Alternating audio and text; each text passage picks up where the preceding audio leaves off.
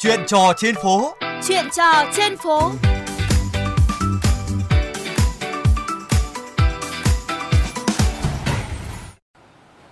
Các bạn thân mến, vào những ngày cuối tuần, các gia đình thường tranh thủ thời gian để đưa con nhỏ đi chơi, tạm rời xa các chốn náo nhiệt như là trung tâm thương mại và khu vui chơi đông đúc. Nhiều gia đình trẻ hiện nay có xu hướng tự lái xe hoặc thuê xe đi cắm trại, nghỉ dưỡng ở những địa điểm gần gũi với thiên nhiên, có nhiều hoạt động ngoài trời lý thú, vừa giúp con tránh xa điện thoại, tivi, vừa là cơ hội để gia đình cùng nhau vui chơi, trò chuyện và khám phá nhiều điều mới mẻ. Và ngày hôm nay thì tôi có dịp trò chuyện cùng với chị Hoàng Ngọc Bích trên con phố Thái Hà là nơi chị đang sinh sống cùng với chồng và bốn con nhỏ xung quanh quanh chủ đề này. Chào chị Bích, à, hiện nay thì tôi thấy là có nhiều gia đình vào dịp cuối tuần thì thường um, tự lái xe hay là thuê xe cùng gia đình đi nghỉ dưỡng và cắm trại ở ngoài thành phố thay vì là chỉ đi chơi những cái địa điểm ở bên uh, trong trung tâm. Vậy quan điểm của chị về cái xu hướng này như thế nào?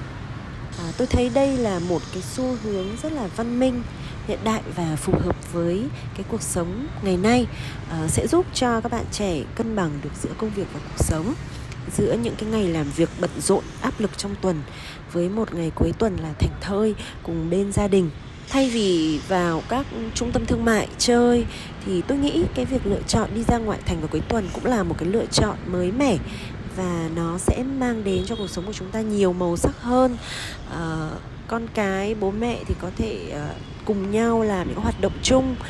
À, các con thì được tiếp xúc với thiên nhiên nhiều hơn hơn nữa thì việc tự lái hay là thuê xe hiện nay thì cũng khá là dễ dàng rồi, nên là việc xê dịch vào cuối tuần không phải là quá khó khăn với các bạn trẻ nữa. Bản thân tôi thì cũng có hai à, con nhỏ, một bé thì 4 tuổi và một bé thì à, mới 1 tuổi thôi. Vì thế mà à, khi mà đi chơi xa thì tôi thường chọn những cái địa điểm khoảng dưới 100 cây số đổ lại thôi. Và cái địa điểm mà tôi đến thì thường cũng phải có những cái cung cấp những cái dịch vụ khá là đầy đủ về ăn uống, lều trại sạch sẽ và cũng không quá hoang sơ. À, vậy còn với gia đình chị thì tiêu chí để chị lựa chọn điểm đến là gì ạ? Gia đình tôi thì cũng có nhiều bé còn uh, nhỏ tuổi nên là tôi cũng uh, thường để đi trong tuần ý, thì tôi cũng sẽ lựa chọn những cái điểm mà có khoảng cách không quá xa dưới 100 km khoảng 7-80 km xung quanh Hà Nội là chúng ta sẽ có rất là nhiều lựa chọn rồi. Hiện nay thì trên mạng xã hội có rất là nhiều hội nhóm mà các gia đình trẻ Các bạn trẻ chia sẻ cho nhau những cái điểm mới Có thể hạ trại, có thể cắm trại à, cuối tuần. Tùy vào cái nhu cầu và thời gian cũng như là điều kiện lúc đó chúng tôi có thể đi cắm trại thì tôi có thể lựa chọn à, ví dụ trong ngày thì sẽ là những điểm gần gần dưới 100 cây còn đi được hai ngày thì tôi nghĩ là hơn 100 cây cũng khá là nhiều địa điểm. Tuy nhiên thì dù là nơi mà có sẵn cơ sở vật chất tiện ích à, hoặc là những nơi hoang sơ cắm trại ngoài trời thì với tôi cái điều kiện lựa chọn đầu tiên sẽ là phải rất là an toàn. Đó cho các con vì à, các bạn nhà tôi còn khá là nhỏ theo kinh nghiệm của chị thì trước mỗi chuyến đi các gia đình cần lưu ý và uh, cần chuẩn bị những gì ạ? Trước mỗi chuyến đi chơi thì gia đình tôi thường là có kế hoạch và lên lịch trình. Từ trước đó Có thể là trước một hai tuần, thậm chí là chỉ uh, trước một vài ngày.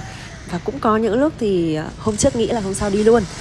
Thế nhưng mà uh, vì là hay có kế hoạch đi nên là vợ chồng tôi thường là sẽ có một list những cái địa điểm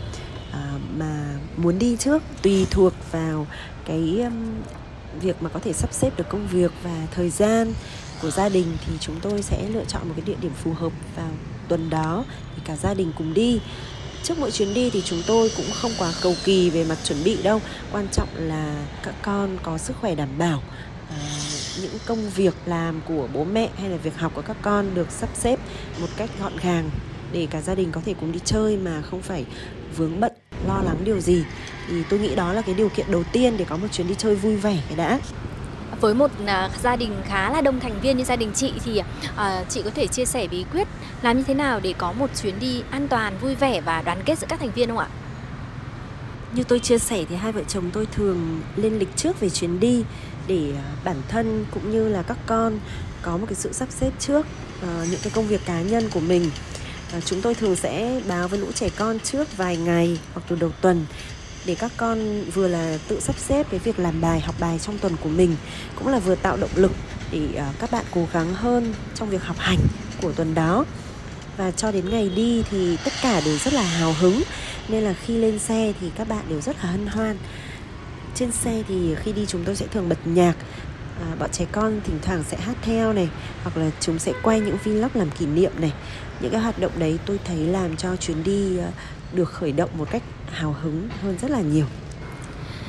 Ở những chuyến đi chơi xa như thế này sẽ mang lại cho gia đình mình đặc biệt là những đứa trẻ nhiều trải nghiệm thú vị. À, với gia đình chị thì điều mình thu được sau mỗi chuyến đi là gì ạ? Khi đi dã ngoại ra ngoài thành phố thì các con của tôi được tạo điều kiện để chúng có thể tự trải nghiệm cuộc sống ở ngoài thành phố được cảm nhận rõ nét hơn về thiên nhiên và về những cái hoạt động ngoài trời. Cũng như là khi mấy anh em chơi với nhau thì chúng sẽ được dạy về cái cách đoàn kết này à, bảo vệ nhau và bao bọc nhau ở ngoài cái cuộc sống gia đình không phụ thuộc vào sự bao bọc của bố mẹ nữa. Tôi thấy đó là những cái bài học về cuộc sống rất là bổ ích dành cho các con của chúng tôi. À, ngoài ra thì khi mà gia đình có những cái hoạt động sinh hoạt chung như là nấu ăn này sẽ rèn được cho lũ trẻ có một cái ý thức là giúp đỡ bố mẹ và trân trọng hơn những cái uh, hoạt động tập thể của gia đình. À, xin cảm ơn chị đã chia sẻ với chương trình. Quý vị và các bạn thân mến, đến đây thì chuyên mục chuyện trò trên phố xin được khép lại. Cảm ơn quý vị và các bạn đã chú ý lắng nghe.